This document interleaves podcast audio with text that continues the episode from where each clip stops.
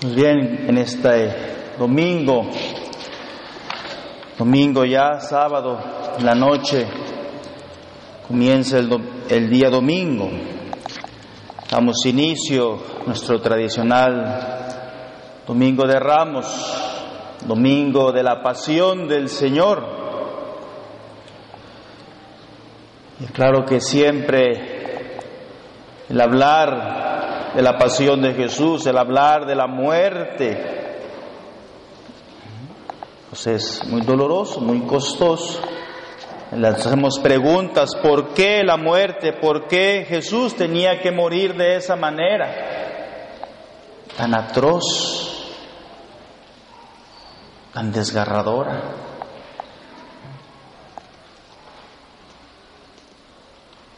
Recuerdo hace años, cuando era seminarista allá en Brasil, nunca había visto así un cuerpo cadáver. En el seminario que teníamos había un seminarista, Carlos, de 16, 17 años. Fue al seminario un tiempo, pero no fue su camino y se salió del seminario. Y regresó a su casa, pues todo bien ahí, pues estaba queriendo manejar. Año 2004. Y claro, pasó lo que le pasó. Muy duro. La familia tenía 3 hijos varones. Él era el mayor.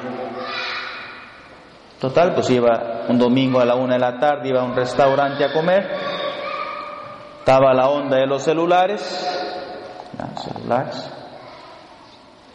Era una carretera de ida y venida. No aquí freeway grande, sino de ida y vuelta, como allá en Latinoamérica. Pues llevan el teléfono y dicen que algo se le cayó, ¿verdad? Y el coche que manejaba, una vanecita así chiquita, invadió el carril contrario. Pues imagínense lo que pasó, ¿verdad? Chocó de frente con una Suburban de esas grandotas. ¡Sas! Dice el hombre que nomás no vio nada, porque el muchachito había bajado a agarrar el celular. Y claro, busquen al padre, que vaya ahí al cementerio. Y claro, cuando entré a esa capilla ardiente y le veo el cuerpo de él como estaba, Dios mío, fue algo tremendo. Algo tremendo, lloradero, la gente, pues un jovencito, 18 años, inocente. La muerte. Entonces, su rostro desfigurado, así como que movía el rostro así todo, como ¡zas! Espantoso esa muerte que él tuvo. Entonces pienso también en Jesús, cómo sería la muerte de Jesús, el cuerpo de Jesús, porque hay muchos que mueren y están tranquilitos, ¿verdad? Mi abuelito murió dormido, 10 de mayo, se fue a dormir en la noche y al día siguiente ya amaneció, muertito. Entonces, claro que la muerte anda por ahí, anda rondando siempre. Y por eso Jesús, siendo Dios, siendo hombre verdadero, bebió también el cáliz de la muerte. Ese sufrimiento, ese dolor, esa flagelación, los golpes, los azotes, todo lo que escuchamos. Fue verdad, no fue mentira, fue realidad. Pero ¿cuál es el sentido de esta muerte de Jesús? Que Él muriendo con esa muerte me enseña a mí que también yo debo de morir. Morir todos los días a lo que me separa de Dios. Ese es el fin de la muerte. Tal vez no físicamente, pero sí espiritualmente, mentalmente, tengo que irme crucificando cada día por amor a mi Dios. Amén. Cada uno tiene que buscar la manera de irse crucificando a sí misma, a sí mismo, todos los días.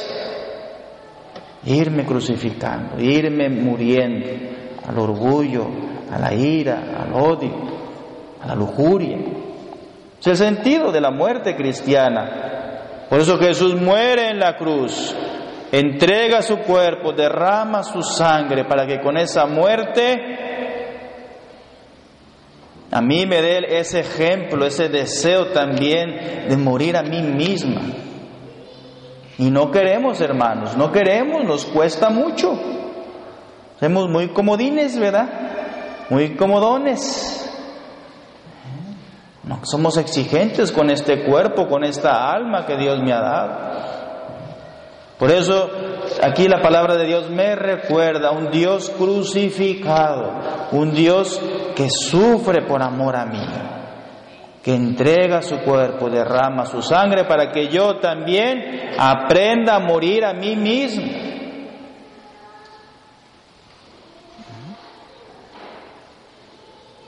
Y eso es el sentido de esta Semana Santa. Hoy meditamos la pasión del Señor, la muerte del Señor. Y si queremos cantar el gloria y la victoria, ¿verdad? Como siempre lo hacemos, amén. Amén y la victoria y aleluya y gloria a Dios y todo bien bonito, ¿verdad? ¿Les gusta mucho?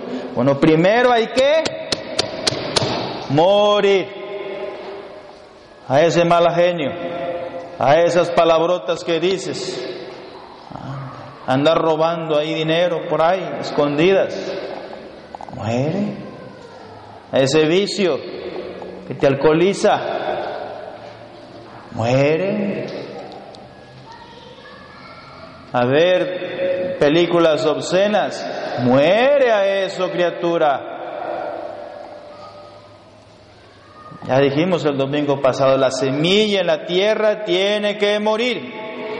Tiene que morir esa semilla. Y Jesús fue el primero, amén. Y nos dio ejemplo tomando su cruz. Y cuando era chicoteado y era escupido, no abría la boca. Mansedumbre, paciencia, mamá, paciencia. A veces las mamás no tienen paciencia, ¿verdad, padre? Lo primero que pierde, la paciencia. Bueno, contempla a Jesús, tu Dios, ejemplo de paciencia, de mansedumbre. En ese tormento, en ese bautismo de pasión, Jesús nos da ejemplo de fortaleza. Y es hombre, como tú, como yo, hombre. Aprendamos de Jesús, en su sufrimiento, en su agonía, en su dolor, que sufre por amor a mí, a perdonarme mis pecados. Amén. Entonces, claro que tenemos muchas oportunidades, hermanos, todos los días, morir a mí misma. ¿En qué tengo que morir yo, Padre?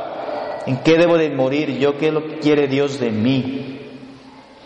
Que muera a mí misma, para poder así, en esa abnegación, en esa renuncia a esas cosas malas, pueda entonces tener esa fe, tener esa vida eterna, poder resucitar con Cristo. Pero si uno no muere, si uno no se abniega a sí misma, en tu casa, en tu trabajo, en tu familia, en lo que haces, si no mueres, hermano, hermana, no hay fruto, no hay santidad, pura vanidad, puros ruido nomás de aire, de hojas, pero no hay fruto. La clave está en morir a mí misma, morir a mí mismo, pero por amor a Jesús, recuerden. Si yo me abniego, si yo me humillo, si yo sufro esto, por amor a Jesús. Amén. Porque luego nos vemos los masoquistas, ¿verdad? Y martirizados, uno por uno, sufriendo uno, para mí. No. Tenemos que sublimar, tenemos que darle ese sufrimiento, ese valor salvífico, ese valor cristiano. Por eso Jesús muere en esa cruz. Desciende a los infiernos, dice la palabra de Dios, ¿verdad? Un acontecimiento cósmico.